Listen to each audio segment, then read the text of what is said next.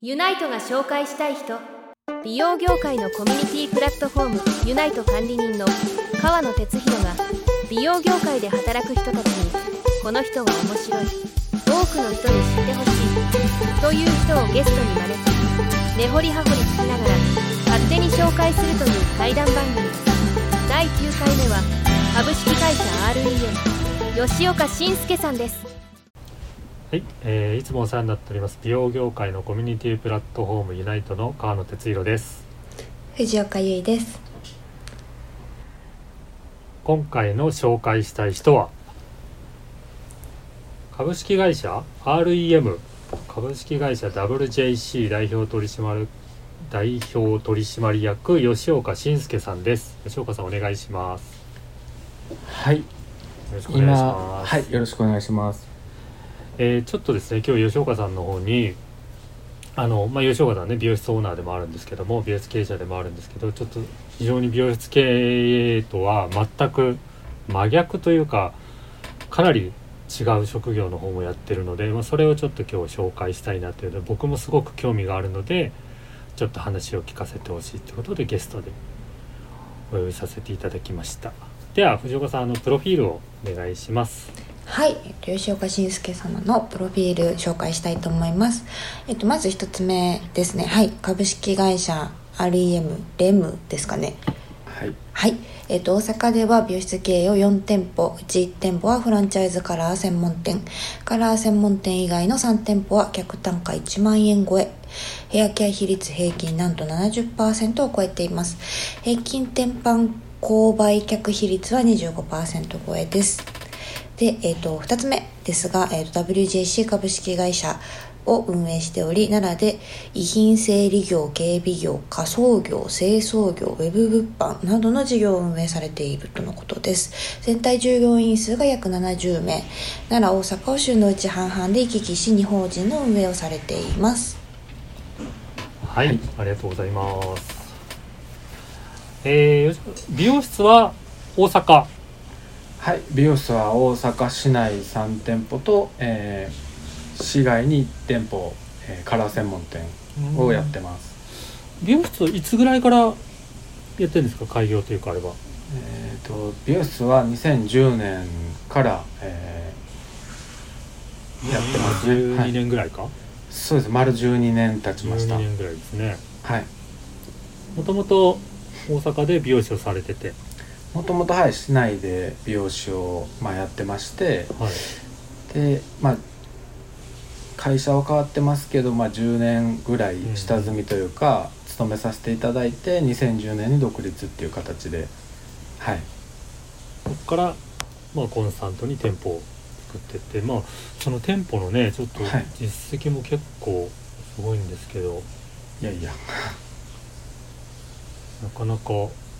因数アベレージをね出されてますけどこれ何かあるんですかなんかそういう例えばはいヘアケア比率、ヘアケア比率っていうのはえーヘアケア比率っていうのはトリートメントやスパをされるお客様の割合ですねそうまあいわゆる美容室でいうとオプションメニューみたいな、そうですねはいへーまあ、そういうのが提供されるからやっぱり単価が1万円超えそうですねあの、まあ、京橋っていうあの大阪のまあ繁華街の一つのエリアでやってるんですけど、まあ、結構ここ近年は低価格のうんそう美で容す室よねさんも増えてきて、まはあ、いなかなかその単価を上げるというのは難しいなとは思ってるんですけど、まあ、なんとか、はい単価下げずにやっていけてるとそうですねなんできるだけもう高単価を維持できるように天板も多いですもんね天板購買率が25%こはいれも結構、まあ、10%あればいいって言われてますからね美容室ねうんそうですねうちも最初は3%ぐらいでしたねへえそれもじゃあ何年かこうかけて今の25%ぐらいまで持ってくるようになったとそうですねあのヘアケアとか頭皮ケアを、まあ、サロンでしていただくっていう取り組みを開始しだしてから、まあ、そこに紐づいてといううかんあの、まあ、段階が上がるごとに天板の購買客比率も一緒に上がって、まあ、それをまああの紐解いていくとこういうことかなっていう内容とかも、まあ、マニュアルというかできまして、はいはいまあ、そういうのを元に一時期あの、まあ、メーカーさんとかディーラーさんでちょっとそういうケアの講習とか天板の講習をさせていただいてたっていう経緯もあります。ね、結構美容師さんはそこが非常に苦手なね人が多くてうんいわゆる天板というかね物販っていうんですかねはいすごく苦手って人はね多いですからねそうですねまあ、うちのサロンもそんなにあのスタッフ数が多いわけではないので結局まあ時間単価を上げようと思うとあのう、ん、そういうヘアケアとか頭皮ケアに取り組むのはもちろんなんですけど、まあ、うん天板の購買客比率ってかなり大事になってくるので、スタッフ数に左右されないあの生産性利益確保を目指すと思ったらやっぱり天板の購買客比率っていうのすごい大事やなとは思いまうす。んうんまあそれがね成成績というか実績にもちゃんと結びついてるっていうのもすごいですねあのはい、いいお客様が 多くてなんかねえ助けられてます。は、まあそのあたりもね僕も一応あの美容師というかねなんで、まあ興味はあるんですけどちょっと今日はね、そこはいまた後日ってことでさせていただいて、はいまあメインといいますか本日ちょっと詳しく聞いてみたいのは、この WJC の会社の方でやってる事業の方ですよね株式会社 WJC っていう会社の方でやってる事業、はい、遺品整理業警備仮装清掃はい、この辺りを、まあ、正直美容室関係者美容室経営者以外でもあのこういう仕事やってる方と僕全くつながりがないというかだかはい、ら個人的にも非常に興味がある話でもあるんですけどそれをたまたまね吉岡さん美容室経営者でありながらこういうのを授業でやってるっていうのはすごく興味をちょっと持ったんですけどこれに関しては美容室がさっき言った12年ぐらいって言ってましたよね。はい、この事業は、この株式会社 WJC はどれぐらいなんですか、立ち上げて。えー、WJC 自体はですね、もう、えー、30年ぐらいの、はいえあへのー歴史があるんですけど、うんうん。まあいわゆる僕もあの WJC の方は2代目でして、ああーあ、じゃあ、お父さんそうですねあほの先代が父親になるんですけれどはいもまあもともとその警備業っていうのを、うんまあ、長年やってましてで経理が最初。そうですねはでまあ僕もその自分で法人を運営してたんであ、はあの大阪で美容の方のい。うん継ぐとかそういう話はなくなかったんですけど、はまあ、いちょっと、まあ、ひょんなことからそういう流れになりましてで、まあ、継がせてもらった時は、まあ、警備清掃っていう感じでしたねへえ。じゃあ、おはい父さんがこの事業をもともとやってて、はいでも吉岡さん、よく吉岡さんは全く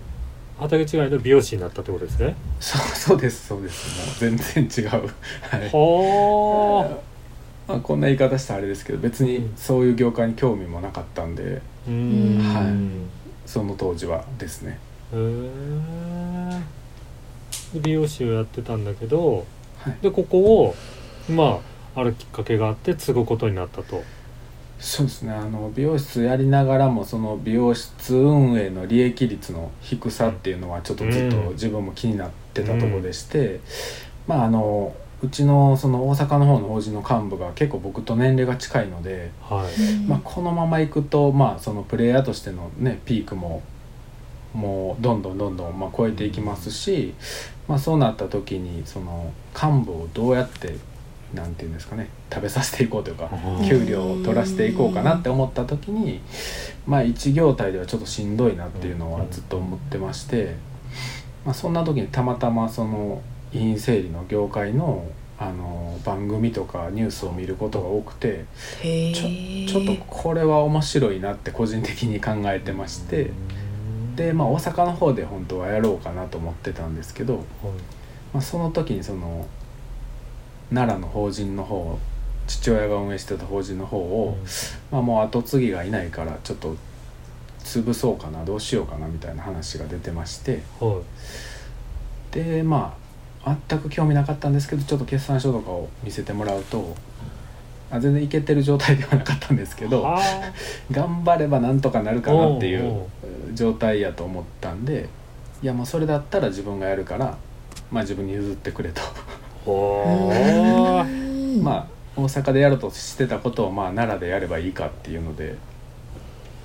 はいへーえでもそうお父さんがそういう事業をやってた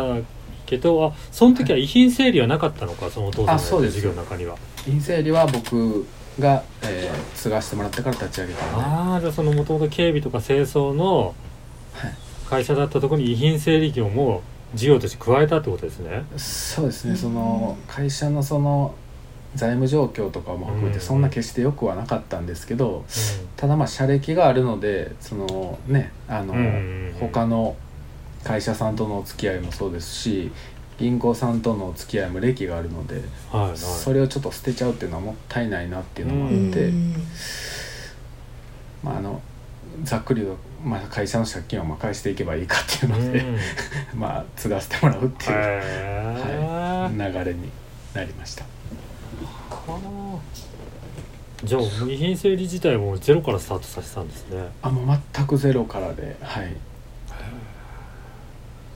どういうあたりが面白いと思ったんですかこの遺品整理の事業はあのまあ一つは日本の国の状態ですよね。もうどんどんその平均年齢が上がって高齢化していって、まあ、空き家問題とかもねうんうんうんうんどんどん増えてきてますし、はいまあその空き家に対する国行政とかのサポートとか、うんあの女性とかの部分も年々こう手厚くはなってきてるんで、あのーまあ、そういう状態見たらあのある程度のパイはあるなって思ったのと業者数を調べていくとそういうこう需要に対してちゃんと供給というかそこに入っていける業者数もかなり少なかったんで。へえうんその作業自体は単純作業ですしそんなに難しい技術とかもいらないんですけどあの、まあ、だからこそ参入しやすいし需要は取りやすいんじゃないかっていう僕の考えではあ、はい入っていったっていう感じですね。あとはいろいろ計算したら、まあ、利益率も全然美容より高かったんで誰でもできるけど利益率高いってすごく魅力的だなと。はいと話だけ聞くとねすごく魅力的なあれだけど、まあ、そこに目をつけたのもすごいしねいや誰でもできるっていうのがね いいかなと思いましたね。でも遺品整理業ってはいあのーいや亡くなった方はいのお家を整理するってことですかそうです基本的にはそうなんですけど、うんあのまあ実際仕事していくとほとんどが遺品整理というよりかは不用品回収っていうジャンルになる仕事が多くてですね、へえまあ皆さんあのご遺族の方がある程度はその遺品とかを整理やっぱりされてて、うんでも要は整理された後のいらない荷物を持って行ってほしいと、まあし処分する時間もないし、うんこう区分する時間もないから区分してあの適正に処分してくださいっていう依頼が一番多いですね。はあ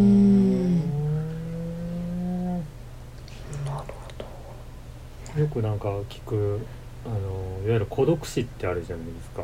はい、孤独死とかの場合とかの遺品整理もあるんですかありますね少数ではありますけどその場合っていうのは誰が依頼するんですかえー親族の方ですねああまあ例えばお父さんとかお母さんが亡くなられたらあの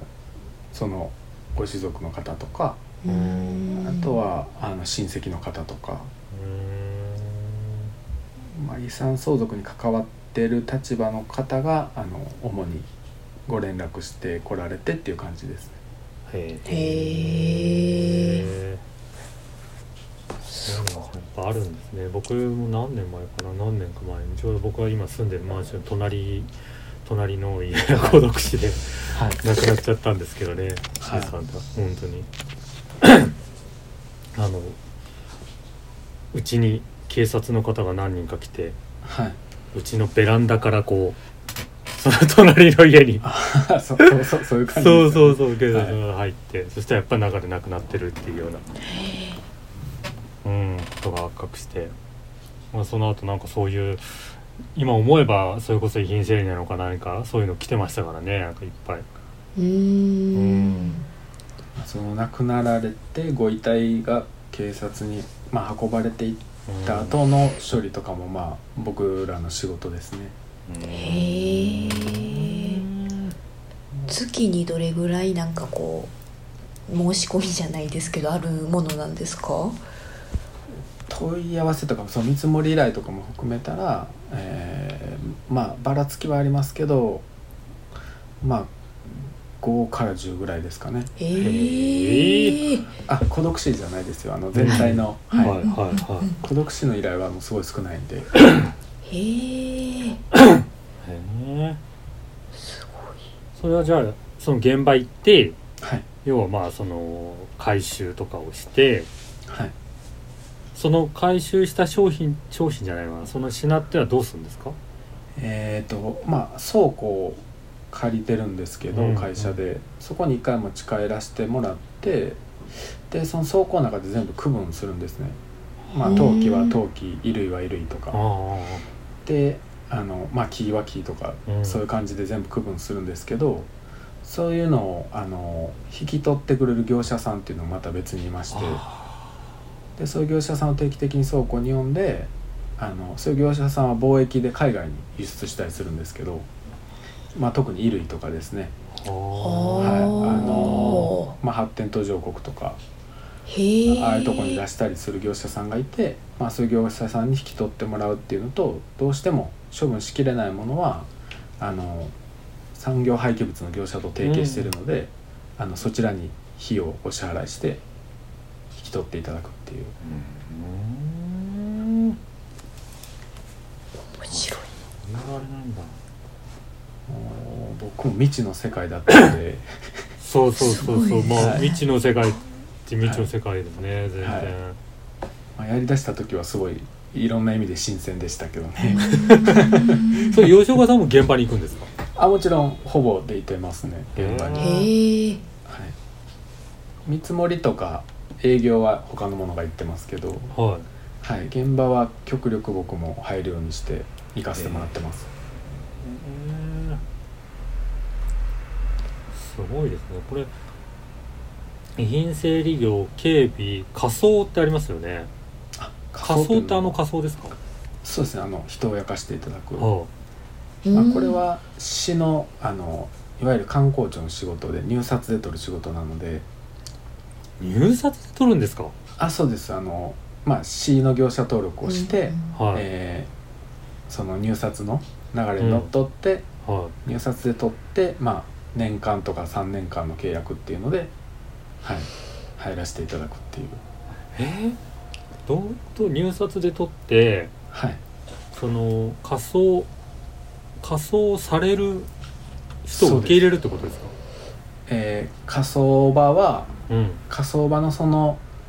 仮想の施設の、えー設備のその維持とかうんメンテナンスっていうのは、あの費用はもちろん市が持ってるんですけど、はまあ、いわゆる人を焼かせてもらうっていう作業自体を弊社が請け負うっていう形ですねうー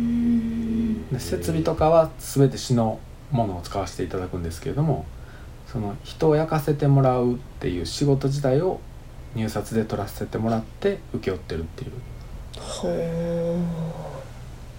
それはじゃあその報酬っていうのは市からですね市から出るんだはい市から年,、えー年間契約で、まあ、月々の振り込みになるんですけどはい。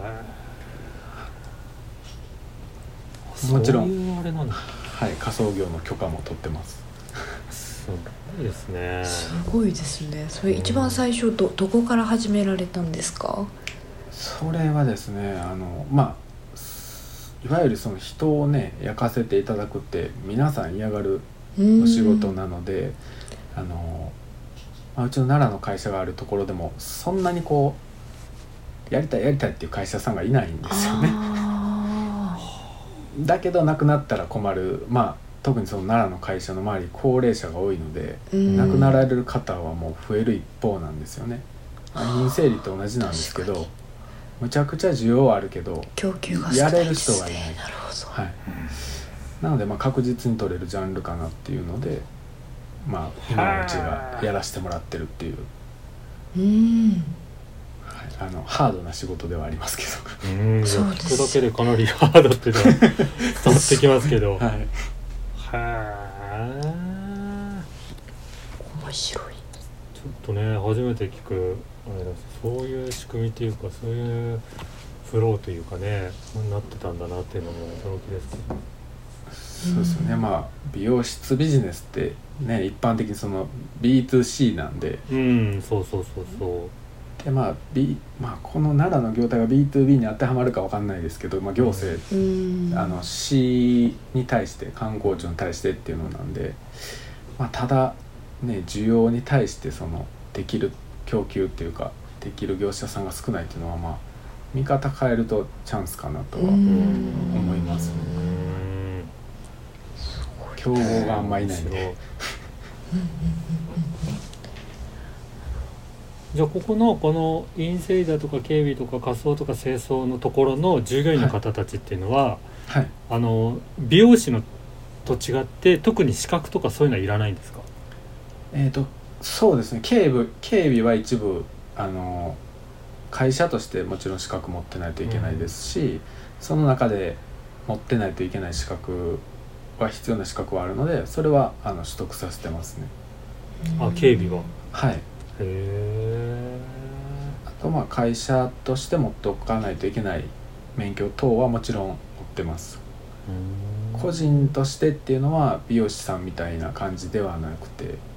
あまりないですね、あじゃあその、まあ、ややり方とか仕事を覚えれば基はい本、的にはその従業員としてはい、雇って働いてもらうことは可能なんですね。そうですはい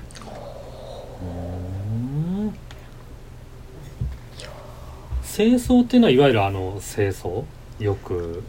街とか駅とかああいうとかで見るようなえービルそうとかですねあのーそうですねビルとかであの、まあ、モップかけてたりとかはいはいあの、